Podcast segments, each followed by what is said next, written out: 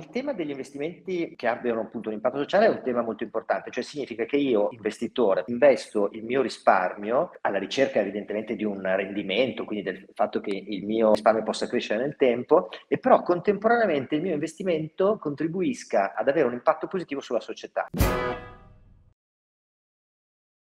And 3, 2, 1.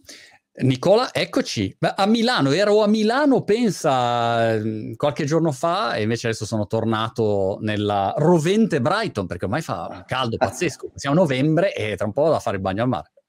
Esatto, anche a Milano fa caldo, eh. comunque ci sono 25 gradi, c'è il sole. Incredibile, incredibile. incredibile. E, e, questo, diciamo, apre anche il tema del, del, della chiacchierata di oggi, in, in, parte incluso anche il tema del cambiamento climatico e tutto il tema della sostenibilità nella chiacchierata di oggi. Nuovo appuntamento di questo speciale che stiamo facendo insieme a Banche Generali e ai propri partner. Eh, proprio per parlare eh, di quello che mh, mm, è il mondo degli investimenti, cercare di essere utili, ehm, a capire anche il mondo della finanza, insomma, sono tanti argomenti. E un macro argomento interessante è quello cosiddetto del social investing. Prima di vedere questa orribile parolaccia che ho appena detto per capire di che cosa si tratta, dacci anzitutto, Nicole, il contesto di che cosa fai tu e, e, e qual è il vostro ruolo. Sì, beh, io ho fondato cinque anni fa una società che si chiama Finer, Finance Explorer, che ha l'obiettivo di esplorare i mercati finanziari, non tanto dal punto di vista diciamo, del, degli andamenti dei titoli eh, di borsa, del, de, degli, degli, eventi macroeconomici, ma proprio nella percezione che hanno tutti gli stakeholder, cioè i, chi investe, quindi le persone come, come, te, come me, come chi ci può ascoltare, i professionisti, quindi i, i, i banker i consulenti finanziari e poi anche gli asset manager e quindi, e quindi il, chi poi gestisce il denaro. Quindi sono un osservatore attento. Ecco. Ok. Ok, per cui fate, producete in sostanza ricerche, ricerche sì, e, sì, sì, e approfondimenti.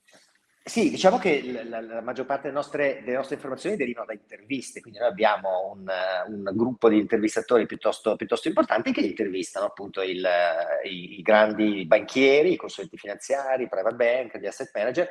Poi da questi dati eh, traiamo delle, delle considerazioni frutto anche di 30 anni di, di, di, lavoro da questo punto di vista. Io ho iniziato nel 92 a occuparmi di, di analisi di ricerca di mercato in campo finanziario, quindi ho lavorato per, per un paio di multinazionali e poi uh, ho fatto la mia startup, sono un, un vecchio startupper.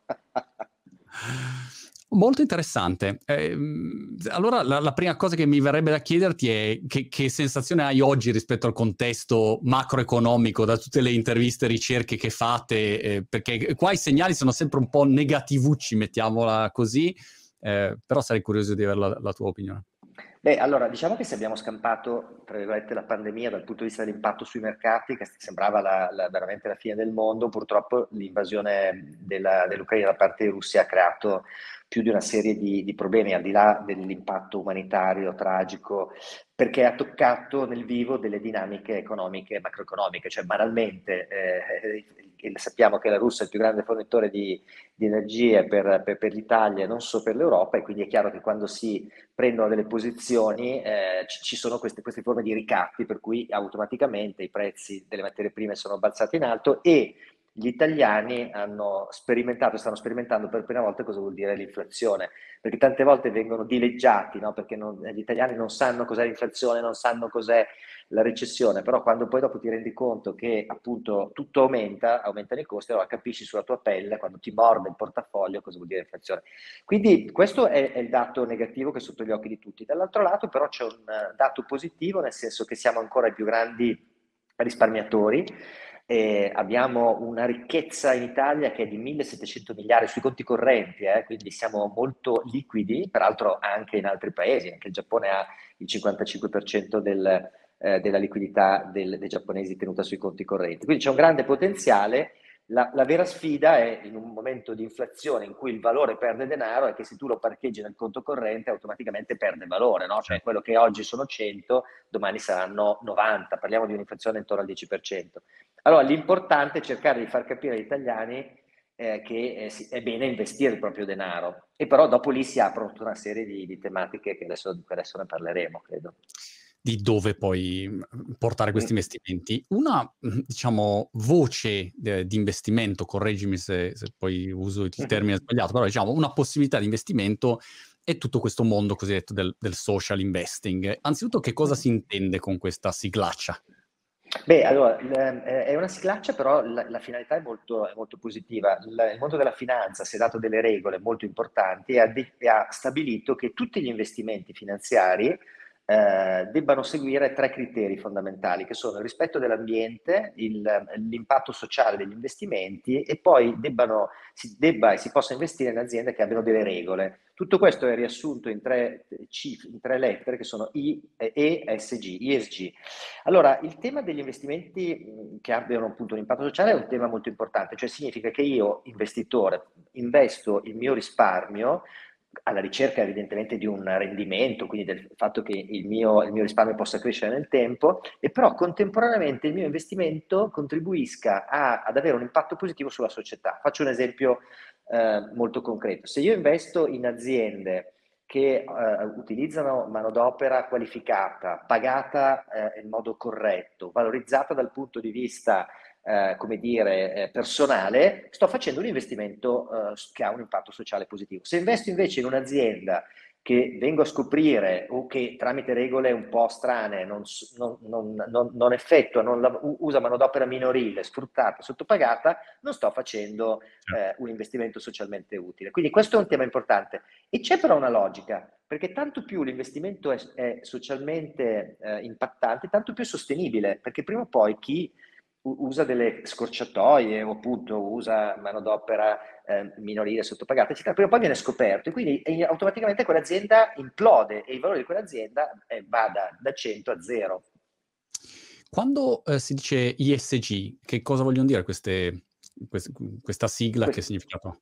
Beh, E è l'ambiente, quindi diciamo che questa, questo, nuovo, questa nuova questo nuovo trend, che più che un trend sarà una tendenza consolidata, eh, vuole premiare le aziende che nella loro attività ehm, riducano eh, al minimo l'impatto sull'ambiente, quindi emissione di CO2, utilizzo corretto delle, delle risorse. Quindi cosa significa? Che dal, dallo spegnere le luci nell'ufficio a utilizzare dei sistemi eh, di, dire, di, di, riciclo delle, delle scorie, del, del, banalmente anche l'ufficio. Economia circolare, come, certo. Economia circolare, ma anche banalmente la gestione dei rifiuti. Tu immaginati un'azienda con 3-4 mila dipendenti, tu immaginati la quantità di carta, quindi il fatto di non usare, di usare il meno possibile la carta rispetto a, appunto, al, invece a, a passarsi eh, a scrivere, a prendere appunti su, su supporti digitali. Io una volta sono andato da un cliente eh, un po' l'antica, io sono un boomer, quindi sono arrivato lì con i miei due rapportini cartacei, oltre a presentarli, mi hanno guardato, e li ho messi sul tavolo, mi hanno guardato come se avessi messo una bomba a mano sul,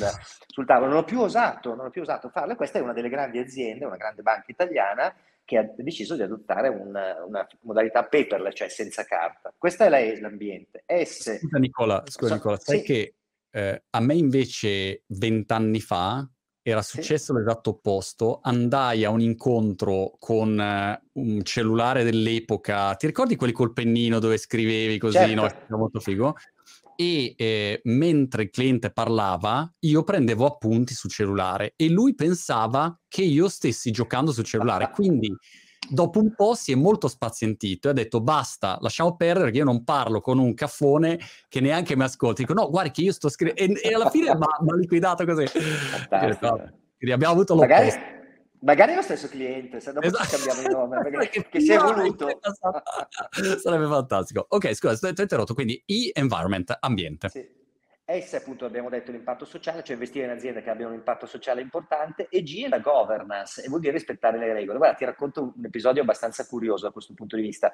Tu sai che Parma è stata una delle più grandi aziende italiane eh, che producevano latte, eccetera, che poi è fallita miseramente e soprattutto falliva perché avevano taroccato le carte, cioè dicevano che avevano un sacco di soldi negli Stati Uniti e avevano questa Bank of America, c'era questo Tonna che era il direttore finanziario che faceva, si faceva veramente carte false e ci fu un episodio stranissimo. In qualche paese dove loro erano presenti, smaltirono i residui del, del, del latte, del frutto della derivazione del latte, in modo non corretto e presero per questo una multa. E tutti si domandavano ma per quale motivo fatto, hanno fatto questa, questa, questa scelta sapendo che la multa li avrebbe penalizzati. Se hanno così tanti soldi, eccetera, perché fatto, sono incorsi in questa, in questa scorciatoia? Ovviamente se ci fossero stati dei criteri, quelli che sono oggi in atto, eh, ci sa- sarebbe stato un primo campanello d'allarme, avrebbe salvato eh, veramente milioni di risparmiatori dal crack. Quindi questo per dire che non sono cose puramente teoriche, cioè le regole, il rispetto delle regole, il rispetto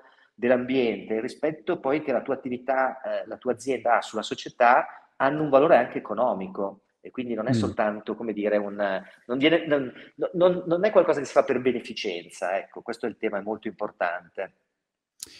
Come mh, mm, fa un'azienda a essere eh, ESG eh, compliant? Come fai a dire, ok, la mia azienda rientra in questa categoria oppure no?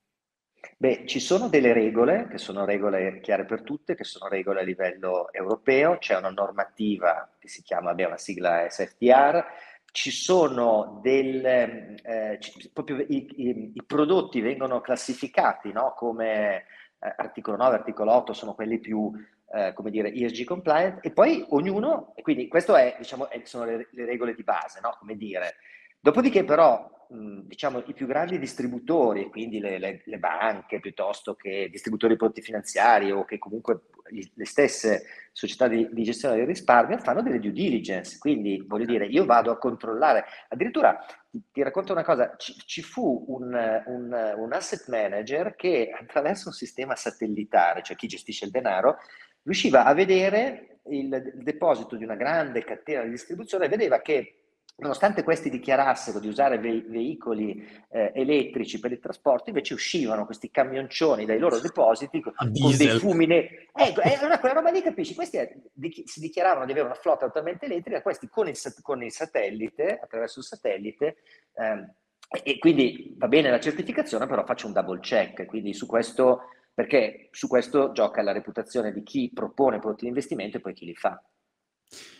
Che, che, non è mai facile, immagino, no? Perché un conto se tu dovessi monitorare soltanto un aspetto, uh, non so, la governance, dici ok, mm-hmm. però hai tre anche settori molto diversi l'uno dall'altro che richiedono anche delle specializzazioni diverse. Magari hai uno super esperto di, del tema della, dell'ambiente, della sostenibilità e allora ti dice guarda, sì, no, eh, però poi magari non sa niente di, di governance o di, o di impatto sociale. Quindi anche quello immagino poi richiede un team non indifferente di persone in, in grado di valutare, poi a prescindere da, dalle informazioni che hai. Assolutamente, guarda, il, ha creato un sacco, e questo è un altro dato positivo, cioè, gli investimenti di Agile hanno avuto un impatto anche occupazionale, nel senso che tutti gli enti certi, di certificazione, tutte le società che all'interno della propria struttura si, debbano, si, si dotano di persone che, che siano eh, esperte, che, siano, che pro, promuovono questo tipo di, di, cultura, questo tipo di filosofia e, e, quindi è chiaro che si è creato veramente un, un nuovo lavoro, no? come er, erano lavori che non, che non, probabilmente funzioni che non c'erano qualche anno fa, che non sono necessariamente legate soltanto agli aspetti legali e agli aspetti tecnici, ma poi anche a capire quali sono le aziende più eh, da questo punto di vista eh, virtuose e poi anche saperlo comunicare, perché diventa un vantaggio competitivo. Eh, infatti l'unico rischio eh, di questo fenomeno, soprattutto legato all'ambiente, questo, eh, questo tema del greenwashing, cioè molti si danno un tono di verde, cioè di, di, insomma, di, di essere più, come dire, più, eh, più, rispettosi dell'ambiente, ma solo dal punto di vista, diciamo, dell'immagine, poi non della sostanza. Allora, in questo caso eh, è necessario verificare e controllare, quindi sia dall'interno, quindi il, il, controllato si controlla internamente, ma viene anche controllato poi da chi distribuisce prodotti, cioè se una banca eh, decide di fare investire, di proporre ai propri clienti un certo tipo di investimento, dicendo che questo investimento ha certe caratteristiche che SG compliant, deve controllare che questo sia vero, non fidarsi solo delle dichiarazioni del, del in questo caso del gestore del, del risparmio degli italiani o, o non degli italiani. Chiarissimo. Immagina Nicola che eh, chi ci eh, sta ascoltando dice va bene, allora voglio investire, premesso che non stiamo facendo, sì. non stiamo dando consigli di investimento, ma stiamo facendo un'opera di, di formazione, di, di education, sì. ecco così, questo è il legalese che devo sempre dire in un qualche modo per, per essere tranquilli, insomma, eh, cerchiamo di fare una fotografia, ecco, capire sì. meglio, approfondire questi temi. Però immaginiamo che abbiamo um, una persona che ci sta ascoltando dice, bene, allora io d'ora in poi voglio investire in... Uh, prodotti finanziari che abbiano anche queste caratteristiche e siano uh, in linea con uh, questi parametri perché eticamente condivido uh, l'approccio. Do- dove li trovo? Cioè, c'è un indice, c'è una lista, c'è un mercato, mm, cioè, vado in banca, cioè, do- dov'è che trovo le informazioni? Ovviamente su internet trovo tutto, ma c'è un punto di partenza da cui una persona che magari non ha competenze si può cominciare a muovere, orientare? Sì, allora eh, diciamo che attendere tutti i prodotti dovranno essere ESG compliant, cioè di ah. fatto probabilmente tra cinque anni, forse anche meno, non, non ci sarà più la possibilità di, di scegliere eh, prodotti, che non siano, prodotti che non siano ESG eh, compliant. Però, eh, quindi diciamo che sostanzialmente quindi non, non saranno più facilmente trovabili, nel senso che uno investe in un'alternativa. Però oggi questa situazione non è così. Quindi come fare? Prima di tutto chiedere al, a chi te li propone. Nel 90% dei casi chi investe il proprio denaro lo fa su proposta di qualcuno, che un, può essere un consulente finanziario, un bancario o, o, un private bank. Quindi la prima cosa è chiedere, dire, e, e, e questo, da questo punto di vista aiuta molto anche la normativa, perché quando tu devi profilare il cliente, cioè se io investo, se una signora di 92 anni deve fare un investimento, eh, e magari gli, propongo, gli, gli, chiedono qual è il tuo orizzonte temporale dell'investimento, se ti dice che è più di 10 anni, insomma c'è qualche, c'è qualche quindi c'è un tema di eh, classificazione e profilazione in base al rischio, quanto sei propenso a perdere parte tutto del tuo, del tuo investimento e ci sono anche delle domande, grazie a questa normativa, volte a verificare la, eh, dire, la sensibilità su queste tematiche da parte del, degli investitori finali. Quindi sulla base di quello, a maggior ragione, poi ti, ti, vengono, ti devono essere proposti questo tipo di, eh, di investimento. Tieni conto che eh, tutte le principali banche e società di gestione del risparmio hanno all'interno della loro gamma quelli che vengono tecnicamente chiamati con un nome un po' brutto articolo 9, articolo 8, cioè che sono quei fondi che sono classificati come SG compliant. Però credo veramente che sia questione di poco tempo e non ci saranno, non, ci saranno, non, non è più il tema di verificare quanto sia RG compliant, ma piuttosto di scoprire qual è il loro impatto, cioè appunto sono, fo- sono più eh, fondi più deputati magari sal- alla salvaguardia ambientale, più all'impatto sociale, più alla governance, tutto questo assieme. E, e poi quello che è molto importante è parlare di fondi, per esempio, tematici, cioè a questo punto a me non interessa più eh, articolo 9, articolo 8, ma sto investendo su che cosa? Su, che ne so, sul, nuova, sul, sul, metaverso, sulle aziende che lavorano nel metaverso, sto investendo su aziende che, sono, che producono rice- eh, energia rinnovabile, che sono alla ricerca di nuove fonti di energia, che producono auto elettriche.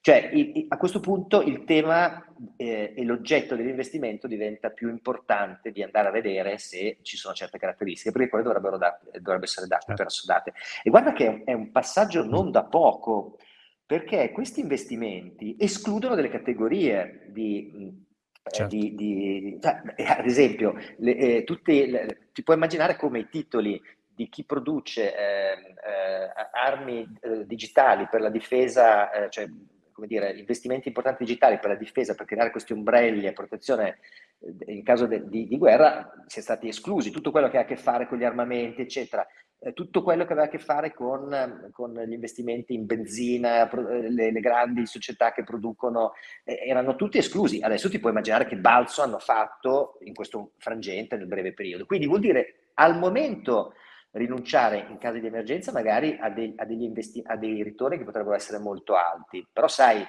eh, tanto più tu investi in cose, come dire, non eticamente corrette, tanto più il ritorno degli investimenti è, è elevato. E invece si tratta di investire in aziende che abbiano degli investimenti sostenibili, che vuol dire che ogni anno producano uh, ricchezza per i propri dipendenti, per chi investe e quant'altro.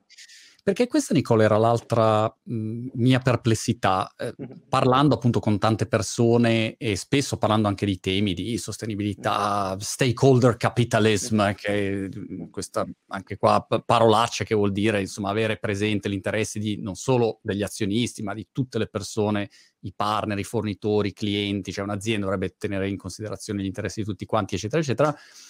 E dall'altro lato poi mi pongo la domanda dell'investitore singolo che dice, ok, guarda, c'hai due possibilità. Questo investimento qua che, diciamo, l'etica è un po' così, però ti dà eh, il 20% e questo ti dà l'1%, però è super etico. Quale vuoi?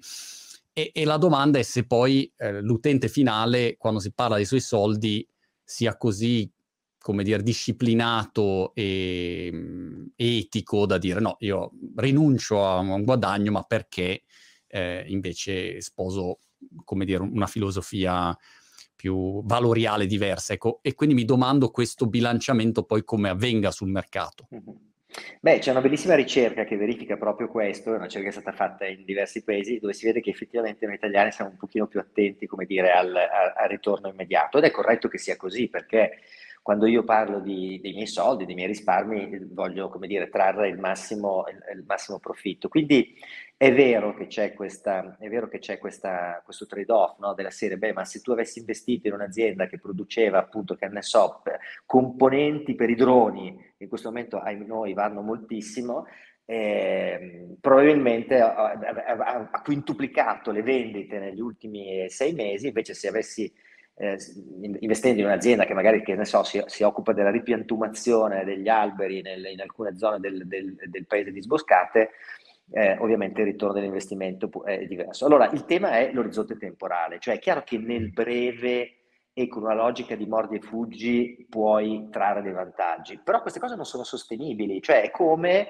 quelli che vanno a giocare al, appunto al casino, ti può andare bene, eh, puoi, quando, quando, scommetti, cioè fa parte, se uno vuole un po' di adrenalina può farlo, però il, il rischio, e, e questo è, è, comprovato, cioè se tu vai ad analizzare i dati di mercato, eh, il, la sostenibilità dell'investimento è legata a delle, a delle regole, eh, non, non c'è un'impresa che può sopravvivere falsando le regole per sempre. Gli può andare bene, può andare bene per un anno, per una, 4 anni, 5 anni, guarda il caso di Lehman Brothers, guarda il, il caso di altre aziende che avevano inventato e creato delle strutture diciamo fittizie. Quindi eh, ho citato Parma, potrei citare Cirio, altri eh, casi che hanno visto bruciare grande parte del risparmio degli italiani. Quindi le, eh, l'alternativa non si porrà, nel senso che tu potrai investire in modo sostenibile nei mercati tradizionali, dopodiché puoi decidere anche di investire in mercati, come dire, non, non regolati, no? Cioè, poi decide di, di, di, aprire un'attività, come dire, non lecita e fare... Però, diciamo, nei mercati regolamentati non, non ci sarà più. Non, no, direi di no, ma non, è chiaro che, voglio dire, se io investo nel cartello di Medellin, probabilmente il ritorno economico è più ampio, però probabilmente, come dire, no, ma è un esempio, è un paradosso. È un'attività eh, rischiosa, ecco. Eh sì, ma allora è chiaro che anche... Allora, appunto, torniamo su, col, sul piano della realtà ed è indubbio che le regole garantiscano degli investimenti. Chi sta alle regole, sia come, come, come gestore del risparmio, sì, sia chi lo propone, ha sicuramente, come dire, sta garantendo la solidità del risparmio degli italiani. Il problema grosso è un altro problema, è, è il tema della fiducia. Ecco, questo tante volte in Italia si dice sempre ah, gli italiani non sono educati ed è vero, è vero, perché però non sono educati dal punto di vista finanziario, ma non sono educati neanche dal punto di vista fiscale, non sanno magari le leggi, non è che uno deve essere avvocato.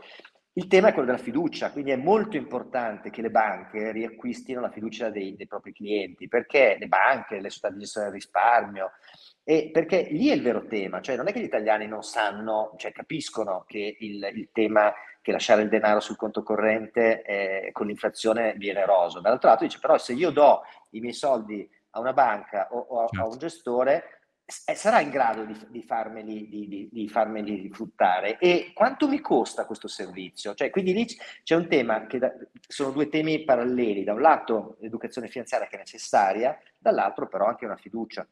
Ci sono realtà che godono di fiducia maggiore rispetto ad altre, che sono tutte le realtà che si basano su professionisti, per esempio le reti dei consulenti finanziari sono da questo punto di vista quelle che raccolgono la, la, la maggior fiducia, le banche sistemiche che sono radicate nel territorio, che sono lì da sempre, raccolgono la fiducia. E poi ci, sono, ci c'è sempre qualcuno che cerca le scorciatoie. Ecco, per uno che fa una scorciatoia, un'intera industria può subire temi di reputazione, per cui spesso gli italiani più che ignoranti sono, non, non, no. non si fidano, sono malfidenti, si dice, giusto?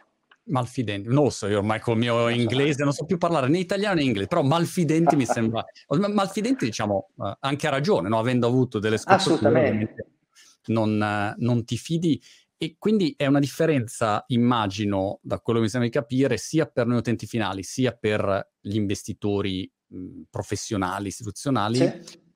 un conto essere speculatore e un conto essere investitore. Cioè lo speculatore magari cerca il vantaggio di breve periodo uh-huh. con tutti i rischi connessi e invece l'investitore dice ok, ho una visione anche più di lungo periodo, però è sostenibile quell'investimento. Pensi che il motivo sia anche, diciamo, oltre alla fiducia, il fatto che per riuscire a individuare anche le realtà migliori e che lavorano meglio, c'è anche più lavoro da fare, c'è uno sforzo maggiore di, per entrare nel merito, invece è più facile dire guarda, cioè c'è questo fondo qua che ti dà l'X%, firma qui, tu dici vabbè dai, vai. Uh, cioè non stai neanche troppo a approfondire, non hai magari la capacità di, di comprendere tutte le declinazioni, ecco, forse anche quello può essere un aspetto.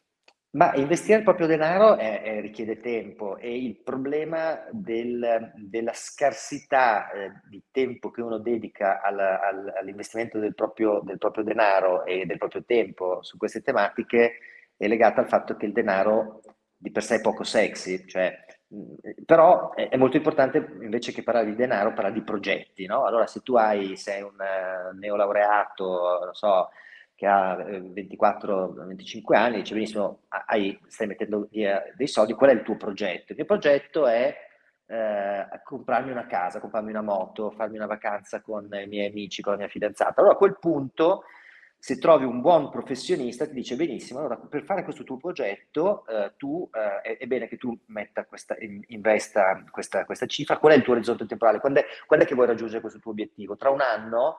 Tra 5 anni, tra 10 anni. Per esempio, negli Stati Uniti i consulenti finanziari, quando hanno di fronte un investitore che dice il mio orizzonte temporale è inferiore ai 5 anni, gli dicono benissimo, lei non può essere seguito da me, vada, compri quello che vuole su, su internet, io ho, lavoro sul medio-lungo termine. Quindi la prima cosa è cercare di rendere sex interessante la gestione del denaro proiettandolo su, dei, su degli obiettivi. La seconda cosa, che è, è, è, molto importante, una volta che tu hai realizzato i tuoi obiettivi puoi fidarti del, del tuo consulente, quindi dire benissimo, oppure puoi far, farti raccontare dal tuo consulente perché ha fatto quella scelta. Io per esempio, che sono appassionato, un po' perverso degli, degli argomenti legati alla finanza, mi faccio raccontare dal mio consulente perché mi ha suggerito questo investimento rispetto all'altro e mi appassiono. Poi, ripeto, siamo pochi così, probabilmente così deviati, però comunque molte società stanno, um, si stanno spingendo sempre di più in una comunicazione che sia comprensibile anche all'investitore, eh, diciamo, non professionista, semplicemente spiegandoti che se tu investi, che ne so, in, in, in, in agricoltura che ha basso consumo di acqua, eh, beh, insomma, allora se tu, se tu, ci sono aziende che riescono a produrre dei pomodori di qualità eccezionale con un terzo del consumo d'acqua, e beh, insomma, questo è, allora capisci, quello è un, è un tipo di investimento, no? Che, che, che cominci, ma io un cippino ce lo metto. Quindi è un tema di spiegazione di interesse e poi ancora una volta di, di, di delega, perché tanto più, de- tanto più mi fido, tanto più delego, tanto meno voglio sapere. Ecco. Chiaro, chiaro. Hai, hai, una lunga esperienza, Nicola, in, in, questo settore. Mi domandavo se ci sono dei campanelli d'allarme in generale quando vedi degli investimenti che vengono proposti sul mercato, se hai così da segnalare alcuni campanelli a dire guardate, se sentite questo, se vedete questo, prestare attenzione particolarmente. Sì, bisogna stare molto attenti e guarda, questo ce lo racconta la storia, Madoff, questi, questi personaggi passati alla storia un po' del crimine, no? E bisogna sempre stare attenti ai grandi ritorni, eh, cioè quelli che ti propongono investimenti, il 20%, il 30%, ma anche il 10-15%. In quest'epoca è, è, è, molto, è, molto, complesso, cioè i miracoli non esistono. In, eh, fare un investimento vuol dire selezionare delle aziende, andare a vedere se queste aziende, eh, che, che, qual è il loro futuro, qual è il loro business plan, quali sono i conti, qual è la situazione debitoria, è un lavoro molto complesso. Quindi quando ci sono, se tu pensi alla famosa crisi del subprime, improvvisamente c'erano dei fondi che rendevano delle cifre molto alte, ma perché erano imbottiti di prestiti che gli americani facevano senza, perché per esempio noi italiani siamo molto attenti, tendiamo a indebitarci meno rispetto agli americani. Gli americani in quel momento le banche avevano capito che eh, alla, alla, alla, alla, signora, l'equivalente della signora Maria americana che voleva comprarsi una casa, potevano imprestare del denaro, potevano imprestare del denaro anche se non l'aveva a un tasso elevatissimo, e non andavano a verificare che questa signora probabilmente dopo tre o quattro anni, nella migliore delle ipotesi, non avrebbe più pagato il suo mutuo, le rate del suo mutuo e sarebbe imploso. Però quel, quella signora pagava il 20% di interesse in vento all'anno. Allora, lì cos'è stato? Cioè il tema era capire eh, come il mercato, per esempio il mercato immobiliare, possa essere più o meno drogato e lì è esplosa la bolla. La stessa cosa sta succedendo in Cina, questo bisogna dirlo, nel senso che per esempio sulle case in Cina c'è stato questo grande boom economico eh, molti cinesi hanno comprato le case, hanno già pagato eh, eh, parte delle rate e, e, le imprese che dovevano costruire queste case sono fallite. Allora, ah, qual è il tema? Il tema è quello di conoscere un mercato, cioè se improvvisamente vedi che tutti, cost- che tutti comprano case e non vedi che ti si costruiscono case intorno, fatti una domanda. Eh, cioè, eh, bisogna sempre avere, come dire, le antenne. I miracoli non ci sono, ecco. Le, le, I più grandi investimenti sono quelli che, che, che, che, fanno passo per passo. Ecco, questo credo che sia una cosa importante. Quando parliamo di social investing, rispetto agli investimenti non social, adesso non saprei come definirli, non, non, eh, non ISG, ad oggi c'è una differenza di, di ritorni? Eh, che forchetta c'è? Di che cosa si parla? Spannometricamente, insomma, di cosa parliamo? Allora, questo infatti avrei dovuto dirlo, ti ringrazio, detto cioè, soltanto adesso. Allora, è, pro- è, provato che gli investimenti eh, sostenibili, quindi quelli che rientrano nella categoria ESG, nel lungo periodo abbiano dei rendimenti superiori a quelli che non sono ESG compliant. Quindi il, e, e la differenza può essere una differenza di qualche basis point, ma può essere una differenza anche di qualche decina di punto percentuale. E, e, questo è il motivo per cui l'industria si è data queste regole, non perché voglia fare da buon samaritano, perché abbia delle velleità, come dire, no, eh, a parte appunto anche l'impatto ambientale, cioè non è che uno decide eh, di, eh, perché noi potremmo decidere benissimo, non, non consideriamo più il criterio eh, I negli investimenti e, invece che, eh, che, che, avere una prospettiva, come dire, di sopravvivenza su questo globo di X, l'avremo per X meno qualcos'altro. Allora, eh, gli investimenti eh, sostenibili rendono di più dal punto di vista del, eh, proprio del percentuale, cioè se passano so, dal 2 al 5% o dal 5 al 10% e soprattutto hanno, e questo è il doppio vantaggio, soprattutto eh, eh, limitano i danni del, eh, che, che, possiamo causare sull'ambiente, sul, sulla, sulla, società, soprattutto sulle popolazioni, eh, per esempio, che molte aziende eh, americane multinazionali hanno fatto fortuna negli anni 80 investendo in manodopera sottopagata, non pagata, eh, manodopera minorile. Ecco, questi casi hanno creato del, delle, delle, società che poi sono, che non hanno prodotto gli utili che avrebbero dovuto produrre se invece si fossero, eh, come dire, eh, attenute a dei, criteri, a dei criteri di etica, ma non è soltanto l'etica, perché spesso gli investimenti EG vengono considerati come, come, se uno dovesse fare una, un'operazione con una Ollus, eccetera. No, c'è niente di più profittevole degli investimenti EG. Questo è il concetto che deve passare in modo molto chiaro. Quando um, definivi le, le, tre lettere della sigla ESG, sì. eh, direi sull'ambiente mi sembra che sia chiaro a tutti, insomma, sì. um, la, la, situazione e, e il le attività da fare. Insomma, c'è stata una grande campagna, peraltro, ed è tuttora una grande campagna sul mm-hmm. tema dell'ambiente, eccetera, eccetera. Um, sull'impatto sociale, mi, mi dai e ci dai qualche esempio in più per capire che cosa viene preso in considerazione? Beh, allora, per esempio, la possibilità di investire in aziende che, non so, che eh, assumano più giovani, la possibilità okay. che, che, tu possa investire in aziende che consentono un maggior lavoro flessibile, quindi in qualche modo faciliti eh, l'inclusione, eh, eh investire in aziende dove la presenza di eh, uomini e di donne è equilibrata, eh, investire in, in, aziende sostanzialmente che consentano, ad esempio, parlo anche del, del caso, alcuni casi, che consentano magari di ehm, di aprire eh, le proprie attività in, ter- in territori, in aree che hanno bisogno di creare un bacino occupazionale maggiore e quindi in zone magari depresse, piuttosto di aziende che investono nelle infrastrutture, cioè strade, ponti, eh, sostenibili dal punto di vista ambientale, che però riducano in modo significativo le, l'emissione di, appunto, di, per esempio, di CO2. Quindi eh, in realtà, vedi, le, la sostenibilità e l'impatto sociale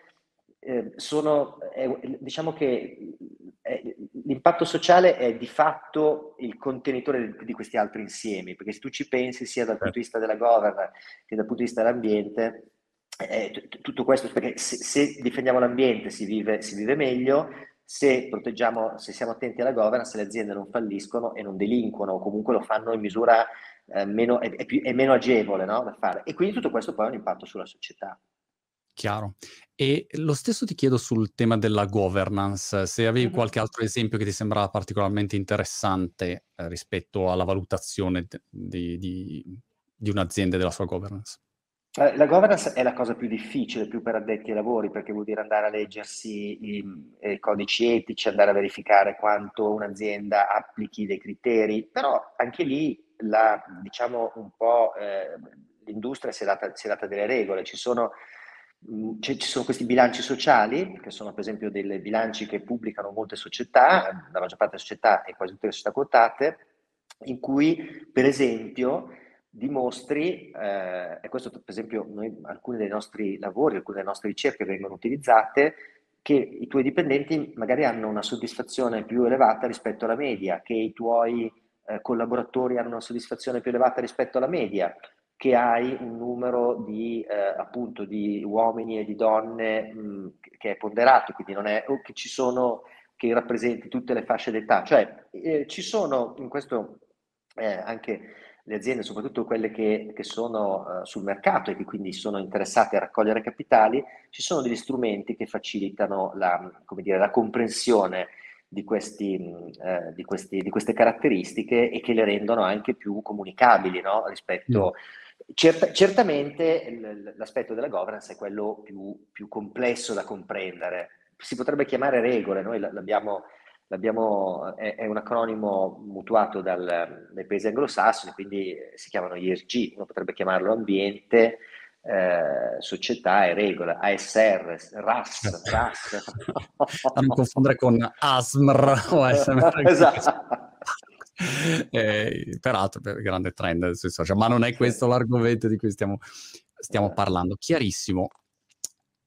La, la, mia indole eh, diffidente, Nicola, quando parlo di, di qualunque argomento che riguardi una, una qualche certificazione o, o, badge o bollino di qualità o um, diciamo monitoraggio eh, di, di, di, attività e, e, poi che magari si parte con delle ottime intenzioni, ma poi appunto ci sono sempre le marce che, che portano, eh, si comportano male.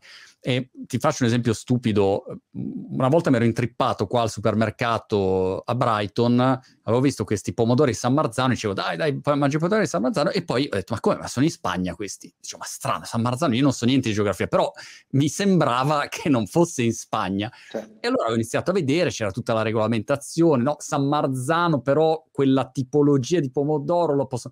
Oppure, non so, le uova, che dicono no, io voglio le uova free range con la gallina tranquilla e, e c'hai tutte le uova free range. Poi entri nel merito e dici sì, free range però è di 10 centimetri o di 60, ce ne sono 6, ce ne sono 60 e ci sono mille varie declinazioni. Quindi mi domandavo, in questo caso, eh, ogni quanto avviene la verifica delle aziende che sono, uh, diciamo, certificate ESG, poi certificato magari non è la parola giusta, è una come dire, autocertificazione che fa l'azienda e poi se ti sgamo a quel punto ti tolgo il bollino, ehm, oppure co- come funziona, ecco? No, no, è molto più... Eh, allora, innanzitutto le, i, grandi, gra- i, grandi, investitori non, eh, non, si affidano alle etichette, quindi com'è che possono controllare? Facendo delle due diligence, cioè quindi arrivando a sorpresa, se possiamo dire questa cosa. Ah, come e... fosse un controllo antidoping. Assolutamente, sì, sì, beh, ma sai, io investo nella tua azienda, metto i soldi nella tua azienda, voglio vedere, tu mi dici guarda che ho 40 collaboratori, in questo, vengo, vengo, vengo, vengo nel, nel tuo ufficio, non vedo nessuno, non c'è l'ufficio, piuttosto che...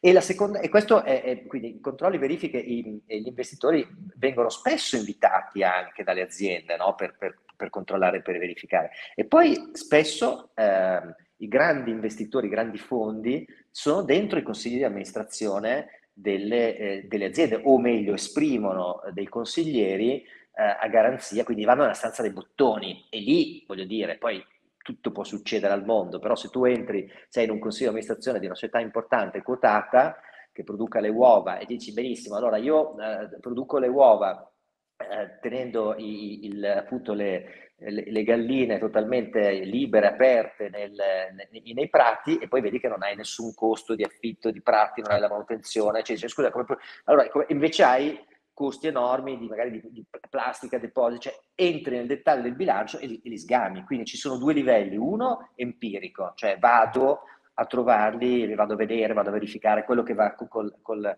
col satellite che andava a vedere quanti, quanti camion, che tipo di camion uscivano dai depositi, e il secondo è quello di entrare dentro la stanza dei bottoni e controllare. I numeri dicono molto, ecco, per chi li sa leggere. Ultima cosa, Nicola, poi ti, ti, lascio andare, ti ringrazio tantissimo per eh, questa chiacchierata, eh, che spero sia stata il più utile possibile per tutti.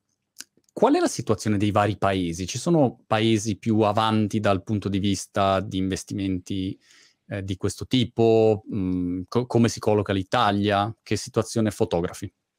Allora, noi abbiamo fatto tra l'altro una bellissima ricerca che ha coinvolto più paesi, è stata fatta con una società svizzera che si chiama Picteo, una società di asset management che è abbastanza attenta a queste dinamiche e abbiamo scoperto che mh, la sensibilità è, varia molto da paese a paese una volta noi eravamo in Italia, eravamo sicuramente paesi, eravamo uno dei paesi meno sensibili a queste, a queste, dinamiche e oggi siamo invece diventati uno dei paesi più, um, dal, da questo punto di vista, più allineati, più, più responsabili. Sicuramente i, i, questo, quest'onda eh, di attenzione per la sostenibilità è partita dai paesi nordici, eh, questo per mille motivi, perché sono popolazioni più eh, più ridotte, pensiamo alla Svezia, Norvegia, Danimarca, eh, sono paesi che hanno un numero di, di cittadini inferiore, eh, sono quindi molto più attenti al, all'ambiente, eccetera. E oggi è diventato un, un fenomeno molto più dove l'Europa è sostanzialmente, non ci sono delle grosse differenze, sì,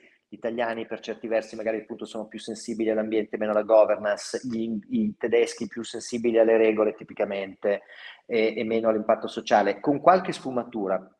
Il tema grosso è che l'Europa ha conosciuto un grande sviluppo economico e adesso può permettersi di badare all'ambiente, al, al, all'impatto sociale, alla governance. Vallo a dire a quei paesi che invece stanno vivendo gli anni 60 nostri in questo momento e che vai a dirgli no guarda non devi andare in giro in auto cioè, e mette quei film degli anni 50 dove vedi tutti i 500 che si muovevano ecco ci sono paesi che sono così oggi. Allora devi dirgli guarda rinuncia al tuo progresso perché stai inquinando il mondo quindi è un tema molto importante. Quindi sfatando una serie di magari di, di preconcetti possiamo dire che l'Italia come i principali paesi europei è molto allineata a queste cose. E, e siamo tra le popolazioni sicuramente più, più, più sensibili. Poi ovviamente ci sono differenze eh, a livello magari anche territoriale, però la media e noi stiamo facendo molto. Diciamo che noi siamo, noi intendo come europei, siamo a emissioni, cioè il, il, la nostra pagella è tutta 8, ecco. Okay. Il problema è che il mondo non è fatto solo dall'Europa. Su quali ricerche sei concentrato in questo momento? Hai qualcosa in arrivo di interessante? Ma stiamo lavorando molto anche sulle tematiche, un altro tipo di investimento sono quelli che hanno un impatto sul, sull'economia reale, cioè sono investimenti in, in, cui tu investi in aziende che non sono quotate. Quindi è, è, è, molto interessante questo, perché da un lato stai aiutando, se tu investi in una piccola media azienda, giovani eh, start-up che creano una, un'azienda, eh, dai fiducia senza che questa azienda abbia un track record di, dire, di certo. successo. Quindi è un po' un investimento, passami il termine, a, a elevato rischio, però ha, potrebbe avere un rendimento piuttosto alto. Allora il tema è che l'industria si, si sta analizzando questi investimenti, diciamo, in, in, in, società non quotate, dove anche lì poi ci sono delle regole da seguire, quindi non è che io do i soldi a, una, a, una, a un'azienda senza vedere il business plan, eccetera. Que- e questo è il tema dell'impatto sull'economia reale, è un tema che ci, che ci sta molto a cuore, perché anche questo diventa poi sostenibile. Stiamo facendo anche delle ricerche sul tema della, della, del, diciamo delle attività che vengono fatte di donazioni, quindi la filantropia, che ha un impatto anche molto importante. In Italia stiamo facendo dei progressi, abbiamo fatto una ricerca per Fondazione Italia Sociale e poi ci stiamo uh, concentrando eh, moltissimo sul, eh, sulle tematiche che riguardano appunto la fiducia degli italiani e il rapporto che i, i risparmiatori hanno con, con, le banche, questo è il vero tema. E poi facciamo delle ricerche anche sul tema dell'educazione finanziaria, quindi Fantastico. un po' i temi che, hai, che, hai trattato, che abbiamo trattato oggi. Molto bene, Nicola, è stato molto interessante e mm, ci aggiorniamo alla prossima. Se passi da Brighton uh, ci, ci vediamo, a Milano ci vediamo col costume perché sarà sempre caldo. Veramente. Grazie mille Nicola. Alla Grazie prossima. a te, a presto, è stato un piacere. Ciao.